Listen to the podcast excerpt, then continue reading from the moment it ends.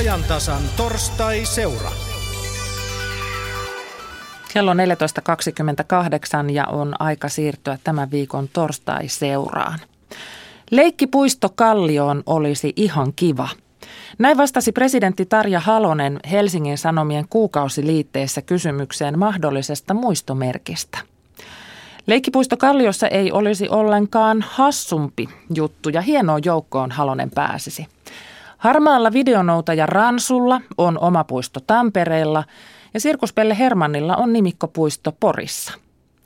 Lapsille paikkoja leikkiä ja olla lapsia. Näin Halosen vaatimattomalta kuulostavan, mutta sanoja isomman toiveen ainakin itse tulkitsen. Lapsena touhuamisen maailmaan päästään nyt torstai-seurassa. Puhumme muun muassa leikkimisestä aiheesta väitelleen Reeli Karimäen kanssa, mutta ensin siirrymme Poriin, jossa päästään muun muassa värikylpyjen maailmaan. Porissa toimittajana on Pertti Pitkonen. Kyllä vaan, ja oikein hyvää iltapäivää myös täältä. Ja tervetuloa tänne Vavvojen värikylpylään. Olemme tällä hetkellä Porin taidemuseon vintillä, jossa on värikylvetetty alle 11 kuukauden ikäisiä naperoita jo 10 vuoden ajan. Vavojen värikylpy täyttää siis tänä vuonna 10 vuotta. Ja tuolla taustalla varmaan kuuluukin lasten ääniä välillä ja ainakin sitten äitien ja isien tuollaisia ohjaavia toimintoja. Monenlaista tapahtuu. Mutta meillä on täällä torstaiseurassa toisena vieraana Vavojen värikylpyohjaaja Sanna Pajunen. Tervehdys ja onneksi olkoon juhlavuodesta. Kiitos paljon. Mitä tässä nyt parhaillaan tapahtuu tässä lähetyksen taustalla? No, tässä on nyt 3-11 kuukauden ikäisten vauvojen vakituinen ryhmä. He käy kerran viikossa täällä. Ja tänään maalataan oranssilla värillä ja mustalla vähäsen. Ja meillä on tämmöiset kolmionmuotoiset oranssiväriset kartonkipohjat tuossa. Hienoa. Tänä vuonna täällä Porissa juhlitaan toistakin lapsille mieluisaa juttua, nimittäin Kiruluoton rakennettua Pelle Hermannin kaikille käyttäjille ilmaista leikkipuistoa. Se täyttää 20 vuotta, joten pitäisikö siitä onnitella Pelle Hermannin varsinaista isää kirjailija Simo Ojasta? Kiitos ja onnittelut myös puutarhuri. Puutarhurille pitäneet hyvää huolta puistosta. Tervetuloa Simo tähän torstaiseuraan. Ja ennen kuin menemme tarkemmin tuohon vavvojen värikylpyjen maailmaan, puhutaan muutama sana kirjailija Simo Ojasen kanssa. Ja heti alkajaisiksi tästä päivän uutisesta, eli lyhennetyistä ja tiivis tahtisimmista Pelle Hermanneista, joita TV2 nyt esittää. Simo, miltä tämä uutinen kuulostaa Pelle Hermannin luojasta? Niin itse asiassa Juhani Nättilä, joka oli ohjaajana Pelle Hermannin näytelmien, niin hän jo sanotaanko noin kymmenisen vuotta sitten tai 8-10 vuotta sitten, hän jo lyhensi niitä ja silloin oli kysymys lähinnä siitä, että se sopii siihen sapluunaan paremmin, eli ne muut pikkukakkosen ohjelmat. Ja siinä ei niin kuin ollut niin kuin tämmöisestä, että se olisi nuoret katsojat olisivat niin herpaantuneet tai näin. Ja enkä mä oikein, siinä muutamissa osissa varmaan on tämmöistä löysyyttä, löysyyttä että on ihan syytäkin ottaa pois, mutta, tota, mutta ehkä, ehkä se on vähän niin kuin liiottelua sanoa noin ylimalkaan, että niin kuin Pelle Hermanni olisi nyt niin kuin, että ei enää jaksaisi kiinnostaa, vaan kyllä, kyllä silloin edelleen, kun tuossa juuri muutama vuosi sitten se oli suosituin lastenohjelma, niin kyllähän se niin antoi vähän viitteitä siihen, että ei se nyt ihan, ihan, ihan tuota ole pitkäpihmäinen. Tässä asian taustalla on se, että tänään uutisoidussa, että yhä vieläkin lapset istuvat toki arkiltaisin pikku kakkosen äärellä ja yhä edelleen esitetään uusintuina vanhasta ikisuositusta Pelle Hermannin sarjasta, mutta tämän päivän uutinen siis kertoi, että kiivastahtisemmaksi muuttunut maailma vaatii lasten viihdeeltäkin nyt lisää vauhtia. Ja niinpä sitten perustellaan, että siksi myös Pelle Hermannin tarinoiden verkkainen juonikuljetus on haluttu leikata vikkelämmäksi. Mitäs tuumaat tästä? Niin, no, saattaa olla paikallaan, että näin tehdään, mutta tämä, tämä tietysti tämä tällainen kiivastahtinen elämä johtuu, että se ehkä annetaan liiankin paljon periksi sille, että, että pitäisi niin kuin, että minun mielestä tota, tämä on mennyt huimaa vauhtia eteenpäin tämä, sillä tavalla. Meillä on, meillä on seitsemän lastenlasta ja tämä antaa niin kuvaa tätä vauhdin etenevistä. Että meidän vanhin lapsenlapsi, joka on nyt 20-vuotias, niin hän sai ensimmäisen kännykän 12-13-vuotiaana ja meidän nuorin lapsenlapsi on 6-vuotias. Hänellä on jo kännykkä. Eli, eli tässä 20 vuoden aikana on tapahtunut hirmuinen, hirmuinen niin kuin kehitys tässä, eli, eli lapset entistä varhemmin niin kuin ohjataan ja houkutellaan tähän maailmaan. Ja minusta niin kuin, ehkä voi viukan osaa syyttää vanhempia siitä, että, että, että ihanoidaan ja houkutellaan sitä, että joo, meidän penukka osaa jo viisivuotiaana netissä liikkua siellä ja siellä.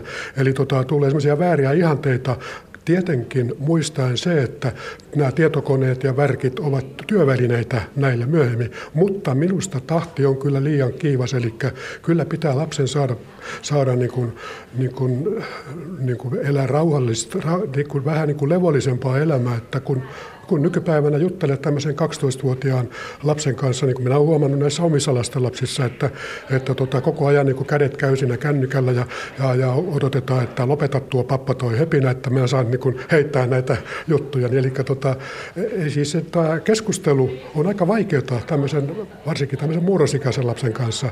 Koko ajan silloin niin nämä koneet ja vehkeet käsillä, eli tämä on aika, minusta se on valitettavaa, että tämmöinen keskusteluyhteys niin kuin jäätyy.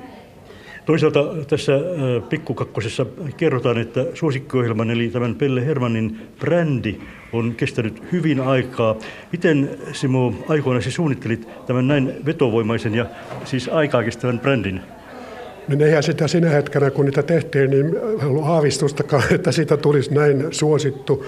Ja mä sanoisin, että niin kuin suurin, suurin kiitos tästä kaikesta tulee kyllä Veijo Pasaselle, joka niin kuin eläytyi, joka oli niin, kuin niin sydämellisesti mukana tässä hahmossa, että tota, niin tietysti Veijokin tarvi käsiksen, mutta joka tapauksessa niin, niin siis tämä on suurelta osin niin kuin Veijo Pasasen ansiota, koko tämä, että tästä tuli näin suosittu.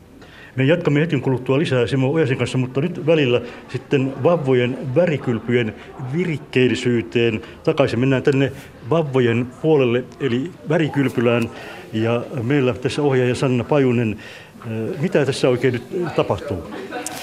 No tässä tosissaan vauvoilla on annettu tuommoisiin oranssille pohjille niin porkkana sosetta ja sitten on tämmöinen meidän oma innovaatio, kun kun tota mustalla lääkehiilellä värjätty helmisuurimot ja sitten kookosrouhetta tuossa ripotellaan. Siellä on äh, joillakin lapsilla aika värikkeitä suupieliä ja muutenkin tuo leikkipaikka on. Siinä ei yhtään varota, että vaatteet suttautuvat tai jotain muuta. Joo, ei, sitä ei oikein voi välttää täällä. Et, et vaatteet ja, ja tämmöinen body painting yleis, yleisesti ottaen on täällä hyvin suosittua. Ja vaatteiden pärjääntyminen myöskin. Et ennen kaikkea tässä tärkeää just tämä kokemus ja yhdessä oleminen ja tekemisen riamu, e- eikä niinkään se, että mitä tässä syntyy ja miten sitä te, niin synnytetään tätä jälkeä tässä. Eli kun puhutaan vavvojen väri kylpylästä ja verikylvyistä täällä Porissa, niin sillä ei nyt sitten ilmeisesti suinkaan tarkoita sitä, että lapsia kastetaan värillisiin kylpyvesiin. Joo, ei. Joo, on kyllä kuullut tällaistakin ajatusta, että on kysytty, mutta joo, sitä täällä ei ole. Että, että sitäkin, tota, että ennemminkin niin, no tosissaan kyllä tuossa värissähän voi suorastaan kylpeä, sinne voi sukeltaa keskelle noita kiisseleitä ja puuroja, mutta tota, ennemminkin se on tätä vauvan kanssa ja vanhemman vauvan ja vanhemman yhteistä nauttimista tämmöisestä kuvataidetoiminnasta. Ja tutustutaan erilaisiin kuiviin, märkiin materiaaleihin ja väreihin ja, ja tota, luodaan yhdessä. Usein ilman minkäännäköistä niin osaamisen painetta. Että ei ole ennakkoluuloja siitä, mitä tässä tapahtuu. Ja, ja, ja tota, ei tarvitse miettiä, että mitä tuo naapuri tuossa nyt tekee, kun kaikki tekee yhtä lailla omalla tavallansa. Ja ja vaikka täällä äidit ja isät ovat innoissaan, niin ennen kaikkea lapset ovat todella tyytyväisinä ja uteliaina mukana. Joo, kyllä. Se on tosi ihana nähdä, kun, kun tota toisinaan kuulee niitä riamun kilja, kiljahduksia. Ja ihan näin pienillä, niin kuin tämä 3-11 kuukauden ikäisilläkin, niin joo, suorastaan oikein tärisee innosta, kun ne odottaa materiaalia. Ne osaa jo odottaa jotakin materiaalia itsellensä maalattavaksi. Ja he myös tietää, mihin he on tullut että täällä saa tehdä kaikkea kivaa ja hauskaa ja kokee uutta. Tämän Vavojen värikylvyn kehittäjä on Porin lastenkulttuurikeskus Satakunnan lastenkulttuuriverkoston toiminnanjohtaja Päivi Setälä. Ja nyt on pakko kysyä Päiviltä, että mistä ihmeestä idea tällaiseen vavvojen värikylvettämiseen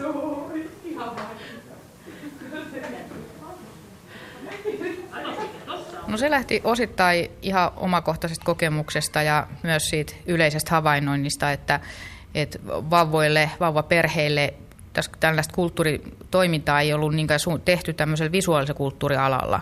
Et silloin kymmenen vuotta sitten ne oli vauva muskareit toki ollut ja vauva, vauva uintia ja jonkin verran sanataidetta ja, ja muita, muita kulttuurialueita, mutta visuaalisella puolella ei ollut mitään tämmöisillä alle vuoden vanhojen lasten niin perheille. Ja siitä sitten vähitellen kehkeytyi tämä vauvojen värikylpy, joka, joka jo silloin alussakin niin, niin ylitti kyllä kaikki odotukset, että se kysyntä oli heti todella laajaa.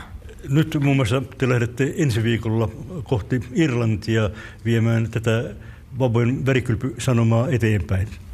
Joo, kyllä. Me osallistutaan Irlannissa niin Belfasti lastenkulttuurifestivaaleille, joka on iso kansainvälinen festivaali. Ja meillä on siellä neljä vauvatyöpajaa ja, ja sen lisäksi tällainen luento tästä toiminnasta niin ala-ammattilaisille. Ja myös muualla maailmassa on havahduttu teidän jälkeenne vauvojen värikylpyyn. Joo, kyllä me ollaan oltu tota esittelemässä tätä Ranskassa ja Puolassa, Italiassa ja kysyntää on ollut nyt senkin jälkeen niin toki Yhdysvaltoihin, Brasiliaan ja, ja ympäri maailmaa, että aika paljon kiinnostusta tämä on herättänyt. Pari vuotta sitten ilmestyi tämä Vauvojen värikylpy-julkaisu, josta käännetään nyt englannin ja ruotsin kielelle. Päivi sanoi, että mikä värikylvyn, vauvojen värikylvyn merkitys on? Tässä perusajatuksenakin on se, että, että tällaisella visuaalisella ilmaisulla on ihmiselle syvää, syvää ja, ja häntä syvästi liikuttavaa merkitystä. Vauvojen värikylpy on myös, koska se on perheille suunnattu toiminta, niin erittäin hyvä tällainen varhaisen vuorovaikutuksen muoto. Siinähän vanhemmat työskentelee ja tekevät, tekevät yhdessä vauvan kanssa. Ja meille tämä, tämä kaikki nämä visuaaliset eleet ja jäljet, mitä vauvat jättää, jättää niin ne on jotenkin merkityksellisiä ja tärkeitä ja, ja tota, noi, niistä pystyy pystyy näkemään hyvin monenlaisia asioita, millä mä en tarkoita sitä, että me tulkittaisiin niitä jotenkin terapeuttisesti, vaan muuten niillä on syvä merkitys. Täällä Porin lastenkulttuurikeskuksen suoissa on myös ideoitu ja toteutettu muun muassa valtakunnallisia lasten valokuvatapahtumia, mutta nyt otetaan tähän muutama teesi Päivin kirjoituksesta Vaarallinen ja likainen tila kirjasta Lapsuuden muuttuvat tilat. Mitäs Päivi, minkälainen ajatelma tulee? No lähinnä se varmaan mun äh, pääpointti siinä artikkelissa on se, että, että lasta ei pidä eristää niin tässä, tässä turvallisuuden hakusuudessa niin tästä normimaailmasta, vaan, vaan niin pyrkiä niin ennemminkin toimimaan niin näiden, näiden haasteiden kanssa, ei välttelemään niin kaikkia riskejä, vaan, vaan niin hallitsemaan niitä ja, ja lasta ei saa niin kuin eristää semmoiseen niin turvallisuuskehikkoon, vaan, vaan antaa hänen, hänen niin toimia ja, ja nähdä. Tässä kun toi, me toimitaan täällä visuaalisen kulttuuripuolella, niin, niin mä oon havainnut sen, että, että tavallaan tämä turvallisuushakuisuus voi äkkiä johtaa siihen, että jopa, jopa yritetään estää, että niin lapset ei näe niin erilaisia asioita ympäristössään ja semmoisia asioita, jotka täällä visuaalisella puolella on toisaalta niin hyvinkin antoisia vaikka jonkun kuvallisen jutun tekemiseen. Et jos nyt vältellään sitä, ettei nähdä tupakan tumppeja tai koiran pissoja tuolla lumihangessa, niin, niin tota, meidän näkökulmasta niin taas on, taas on visuaalinen aarreaitta. Näin siinä sanoi tämän vauvojen värikylpyn kehittäjä Päivi Setälä. Ja tosiaan vauvojen värikylpy lähtee nyt sitten kohti Irlantia ja muita maailmoja. Eli ympäri maailmaa ehkä pian täällä lapsia värikylvetetään, annetaan kaikenlaisia ärsykkeitä nimenomaan värien avulla ja kosketuksen avulla. Me olemme vielä tässä hetken aikaa äänessä Simo Ojasen kanssa ja tuossa puhuimme Pelle Hermannista, mutta nyt puhutaan vähän muutaman sanan ehdimme vielä puhua siitä, että tuossa kun Päivi sanoi, että lasta ei saa eristää turvallisuuskehikkoon, vaan antaa hänen nähdä ja itse toimia, niin mitä Simo sanoit, että pitäisikö lapselta peittää kaikki epäesteettinen ja ruma? No, ei suinkaan, ei suinkaan sillä tavalla, että eihän lasta voi pitää niin kuin tynnyrissä, ja, ja, eli, mutta siis kuitenkin tarjota tämä maailma niin kuin ehkä, ehkä nyt ihan niin raakana, jos, jos annetaan lapsen päivittäin katsoa televisio-uutisen, jossa on verta ja, verta ja kyyneleitä ja vähän muutakin, ei se ole oikein, mutta tota, täytyyhän lapselle antaa todelli, todellisuudesta kuva ja käsitys, mitä se on, mutta, mutta ei ehkä ihan niin, niin raakana.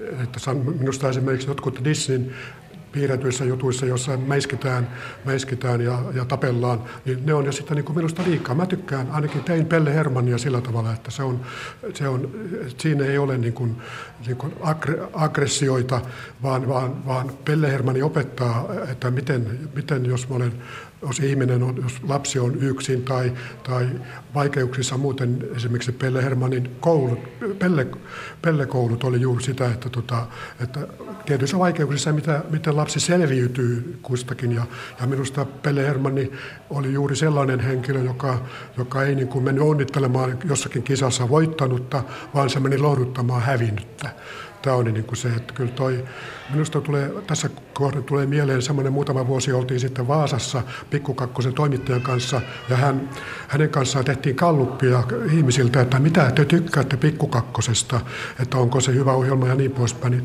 mulla on edelleenkin jäänyt vaivaamaan tämä niin kuin vaasalaisen perheen isä, joka oli siellä lastenrattaiden kanssa, kun hän sanoi, että he eivät katso pikkukakkosta. Jos he haluavat leikkiä jollain purnukolla ja leikata pahvista tai paperista jotain ihmeellisyyksiä, he tekevät sen perheenä. Jos he haluaa mennä metsäretkelle, niin he eivät katso sitä telkkarista, vaan menevät sinne metsäretkelle.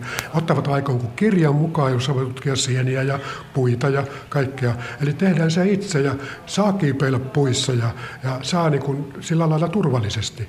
Mutta tämä oli jäi mulle niin kuin vaivaamaan, että tota, ollaanko ehkä niin kuin lastenohjelmissa liikaakin sanotaan tämmöistä askartelua ja tämmöistä, mikä en oikein usko, että siellä kotona ruvetaan tekemään näitä samoja pahvitoosia, mitä siellä telkkarissa. Näin sanoi meille kirjailija ja Pelle Hermanin luoja, Pelle Hermanin isä, eli kirjailija Simo Ojanen. Ja tähän lopuksi täytyy tietysti heittää sinne Pasilaan, että mitä siellä tuumataan, että pitäisikö lasten sallia kiipeillä puihin? Jos nyt minulta kysytään, niin ehdottomasti.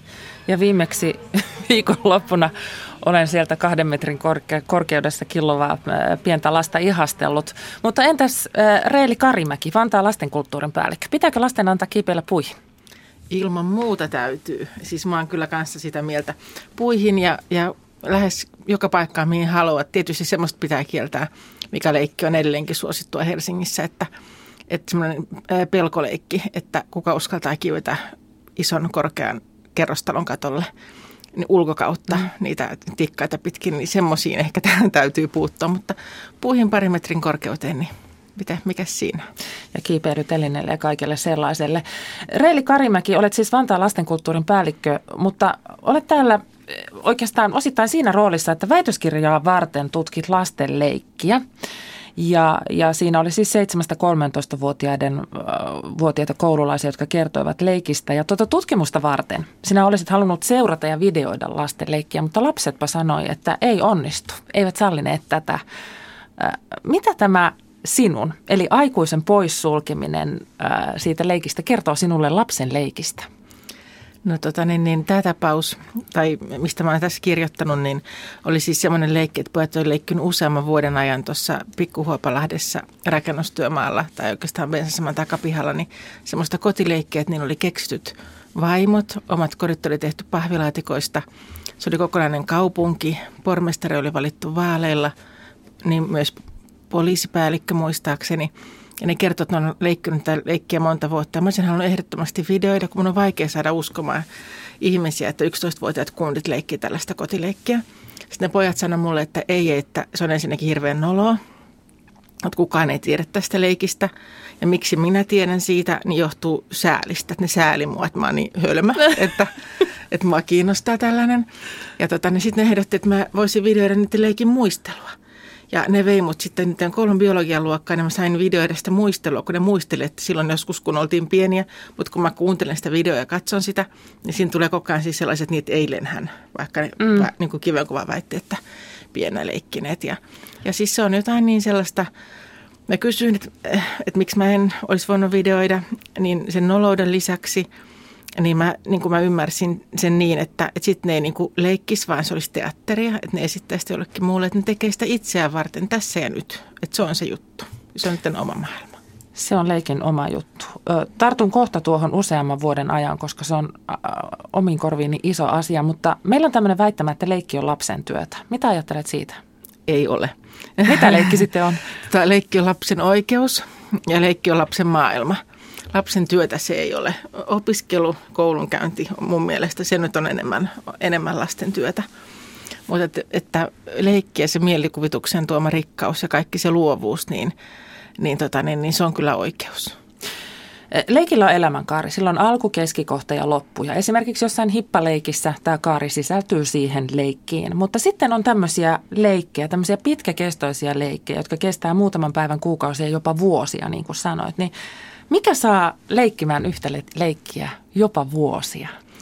No siinä on tota, semmoisissa leikeissä, niitä on tosi paljon. Mm. Ja sellaisissa leikeissä on aina joku, joku kohta, joku, joko se leikin paikka tai sitten ne leikin, äh, leikkihenkilöt. Esimerkiksi ilkeä professorileikissä, mm. niin se kiteytyy sen ilkeän professorin ympärille, sille tapahtuu uusia asioita. Tai niin kuin tota niin, niin mainitsit tuossa alussa Tarja Halosen äh, haluamasta leikkipuistosta Kallioon, niin on semmoinenkin leikki, mitä lapset leikki vuosia, barbeilla kotileikkiä – missä oli ne, se Barbie-perhe oli niin kuin se juttu ja niiden henkilöhahmot ja sukulaiset. Ja, ja, mutta aina tapahtui jotain jännittävää, niin kuin nyt ne odotti juuri Tarja Halosta kylään, joka oli huutonetistä huutanut heiltä ratsastuskypärää, niin halusi tulla sitä kokeilemaan sitä ratsastuskypärää ja sieltä tuli semmoinen hehkeä Tarja Halonen blondina. Ihana. Ja tota, niin, niin, osti sen ratsastuskypärän, että semmoinen videonpätkä mulla on kyllä.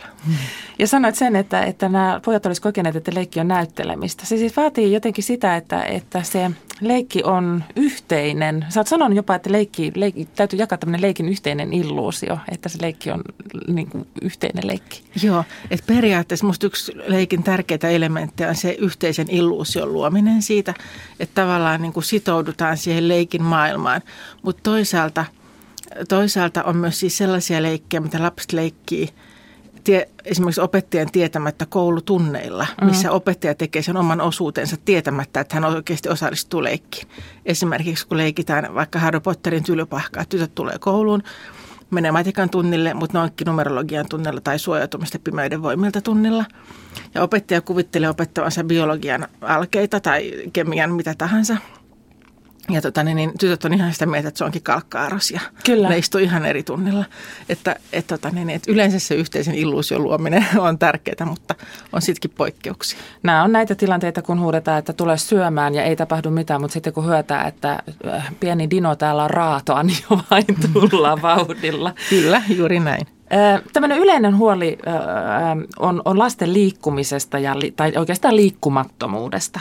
Ja leikkihän voi olla fyysisesti aika staattistakin. Se ei välttämättä vaadi hirveästi ponnisteluja. Niin Reili Karimäki, mitä leikki lapsessa jumppaa? No ainakin se jumppaa ajatuksia. Ajatuksia, ää, mielikuvia ja tota, niin, niin, usein tietysti myös ihan siis fyysisestikin tota, niin, niin, koko kroppaa, mutta on useita sellaisia leikkejä, kun mainitsit tuosta liikkumattomuudesta, kun lapsia roudataan autolla ö, tota, niin, niin, harrastuksesta toiseen, niin on, monet on kirjoittanut sellaista leikeistä, mitä ne leikkii vain mielikuvituksessa. Esimerkiksi vuohileikki on semmoinen, mitä tyttö leikkii, kun se viedään muodostelmaluisteluun niin, että se istuu autossa, laittaa radion päälle tai isä laittaa. Sitten se kuvittelee vuohen sen auton katolle ja sitten kun ne ajaa eteenpäin tietä ja mutkia, ja, tota, niin, niin, niin sitten se vuohi tekee esimerkiksi liikenneympyröissä tai, mm. tai tota, niin, niin valotolpissa kaikenlaisia juttuja, niin kuin, että se niin kuin näkee sen vuohen ja sen musiikin avulla, niin tämmöistä se leikkii. Miten me aikuiset suhtaudutaan leikkiin? Kun eihän me niin. nähdä tämmöistä leikkiä. Mä ajattelen, että siellä se nyt vaan istuu ja ja vähän jotakin suu vähän käy, mutta eihän se nyt mitään. Ja sitten jotakin tuommoista. Ja sitten usein sanotaan, että no mene nyt ja leiki. Vähän sille vähätellen, että ole pois tieltä ja leiki. Niin, ehkä juuri näin. Ja sitten sit, sit ne, ketkä ö, suhtautuu leikkiin arvostavasti, niin usein niin kuin suhtautuu siis siihen sillä tavalla, että ajatellaan, että siitä on jotain sellaista hyötyä, joka lapsille realisoituu myöhemmin. Eli niin kuin oppia leikin kautta tai jotain tämmöistä. Mutta tota, niin, niin, niin, niin se arvostus ei kyllä ole niin suurta kuin sen pitäisi olla mun mielestä. Ja sitten, sitten toisaalta lapset on myös sitä mieltä, että ei tarvitse aikuisille kaikkea kertoakaan, että, että lapsi, se on leikki jotain niin semmoista omaa. Ja tavallaan se leikin lumo ja se leikin todellisuus katoaa, jos sitä kertoo, kertoo eteenpäin. Mutta meidän pitäisi siis niin kuin nähdä leikillä arvo sellaisenaan, eikä että se olisi tavoite ja niin kuin keino johonkin ja että se täyttymys tulisi myöhemmin. Juuri näin. Ihan niin kuin leikki tai taide, siis itseisarvo sinänsä, vaikka sitä voidaan käyttää menetelmänä myös, mutta että, se, että arvostus, leikin arvostus sinänsä ne pitäisi nostaa kyllä arvoon arvaamattomaan. Aika paljon kuulee sanottava, että nykyään lapset eivät leiki. Että ennen sitä leikittiin, että tehtiin itse lelut ja mielikuvitus hoiti loput, mutta nyt lapset ei leiki. Että leikki olisi muka kadonnut. Mihin tämmöinen ajattelu perustuu? Se on hirveän merkillistä. Siis se on tapa puhua. Jo Portaan on aloittanut tämän, että silloin leikitään 1700-luvulla, leikitään vähemmän kuin ennen ja jopa Okkola, joka on kerännyt siis 136 000 käsittävän leikkimateriaalin lapsilta 1926-luvulla kouluhallituksen kautta, niin että, että vaikka hän oli kerännyt 136 000 leikkiä, niin hän siitä huolimatta kirjoitti samaan aikaan, että kun leikki on loppumassa. Tavallaan niin kuin, se on tapa puhua ja ajatellaan, että se leikki ennen on ollut jotenkin niin kuin merkityksellisempää. Parempaa. Kun, niin, parempaa. Sitä ei niin kuin nähdä nyt, että mitä, kun nyt lapset leikkii tsunamia ja tornit kaatuu ja, ja tota niin, niin, niin, niin leikkii uutisia ja yksi pikku tyttö sanoi mulle, kun, joka on ihana kotileikki, mutta siinä tapahtui kauhean järisyttäviä maailmanlaajuisia asioita ja sitten mä keskustelin hänen kanssaan siitä, niin se viisivuotias tyttö sanoi mulle, että no kuule Reili, että siis maailma on tullut kotiin että jotenkin siis niin kuin, että nekin on ottanut kotileikkin aineksia, siis ihan eri olosia kotileikkejä nykyään varmaan kuin kun, mm. tai onkin, kuin 150 vuotta sitten esimerkiksi. Sitten on jotenkin myös sellaista vähän, että, että kun on niin valmiita leluja, niin se jotenkin köyhdyttää lapsen leikkiä, mutta ihan lapsi tarvitse leluja. Tai auton ei tarvitse olla auto lapsen leikissä, vaan se voi olla paljon muutakin. Niin, siis että ihan riippumatta siitä, mitä leikki, leikkikalun valmistaja on kuvitellut sillä mm. lelulla tekevänsä, niin todennäköisesti sillä tehdään hirveän paljon muuta. Että pehmolelujen kanssa leikitään niin kotia kuin kilpajuoksuleikkejä kuin tota, niin, niin koulua. Mm. Ja Harvoin. Kinderin nämä ihmeelliset keltaiset, ne missä ne yllätykset on, ne Joo, kelpaa kaikkeen mahdolliseen. Aivan, ja niistä on ihania kotileikkejä olemassa siis kinderyllätyksillä. Nyt tässä vaiheessa täytyy palata vielä, äh, vielä satakuntaa ja Poriin. Me nimittäin täällä Reilin kanssa ihastelimme, miten, miten mukava oli kuunnella, kun Simo Ojanen ja, ja Pertti Pitkonen, kaksi vähän vanhempaa herraa, puhuivat lasten leikkimisen tärkeydestä. Niin haluan nyt ehdottomasti tietää, että mikä on ollut Pertti Pitkosen ja Simo Ojasen lempileikit?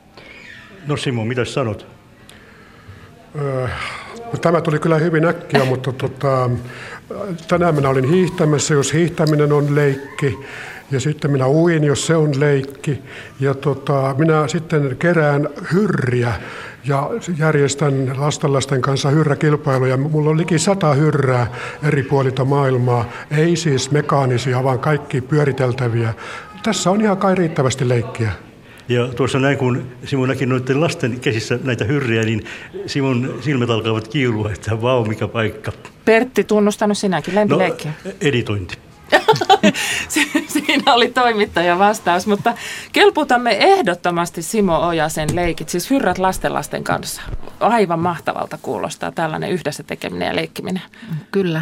Veikkaanpa, että mm, siinä silmät kiiluu niitä hyrriä katsellessa. Reili Karimäki, Leikkivätkö kaikki lapset? Kyllä varmasti, siis kaikki terveet lapset ainakin leikkii. Ja tota, niin, niin, mä en ole siis koskaan tavannut lasta, joka ei leikkisi. En ikinä, vaikka mä oon niin yrittänyt sitä oikein etsiäkin, etsimällä etsiä. Meillähän on tässä siis ihan karmaiseva esimerkki siitä, miten iso asia leikki lapselle on. Tämä kahdeksanvuotias tyttö, joka pakeni sinne mielikuvitusmaailmaan kestääkseen sen, mikä oli totta – ja tämä kertoo varmasti leikin voimasta jotakin äärimmäisen Joo. suurta. Kyllä, ja sitten niin kuin joka ikinen lapsihan on omassa leikissään hyvä. Siis siinä ei voi epäonnistua. Sitten kun siinä ei voi epäonnistua, leikkejä arvioida eikä arvostella sinänsä, sitten siinä kohtaa lapsi uskaltaa olla luova, tehdä asioita omalla tavalla, uskaltaa kokeilla. Ja jokainen lapsi on semmoisessa tilanteessa osaava ja onnellinen. Entä sitten me aikuiset, jotka emme osaa leikkiä? Nyt sanoin, että emme, vaikka pidän itseäni aika hyvänä leikkijänä. Ää, muutama päivä sitten luin keskustelupalstaa, jossa oli tämmöinen aikuinen äiti, joka totesi, että hän ei millään jaksa leikkiä. Että hän ei vaan jaksa sitä, missä olet, muumipeikko, huhu, missä sinä olet, että tätä tuhat kertaa toistaa. Miten leikkiä voisi tukea? No ainakaan, että jos, siis jos se leikki ei tunnu luontevalta, luontevalta, mä en kanssa ole koskaan tykännyt, kun lapset on sanonut mulle, mitä mun pitää niiden nukkien kanssa tehdä ja sanoa. Koska sä olisit halunnut leikkiä ihan, niin ihan jotenkin muuta, niin, niin, tota, niin ei siihen tarvitse sillä lailla suostua, että voi tehdä jotain muuta lapsen kanssa. Tai te, tehdä niin kuin semmoista, mikä itsestä oikeasti tuntuu.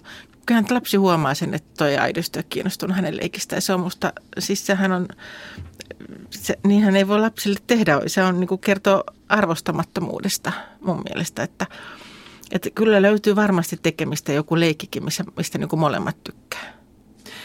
Milloin leikkiminen loppuu? On sanottu, että me lopetamme sen 11-vuotiaana Suomessa.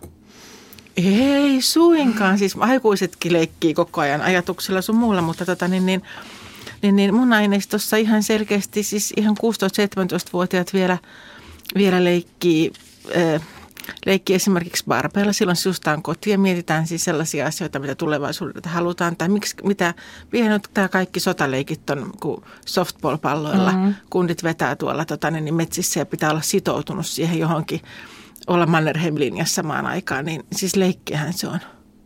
Kiitos vierailusta ajan tasassa Reeli Karimäki. Kiitoksia.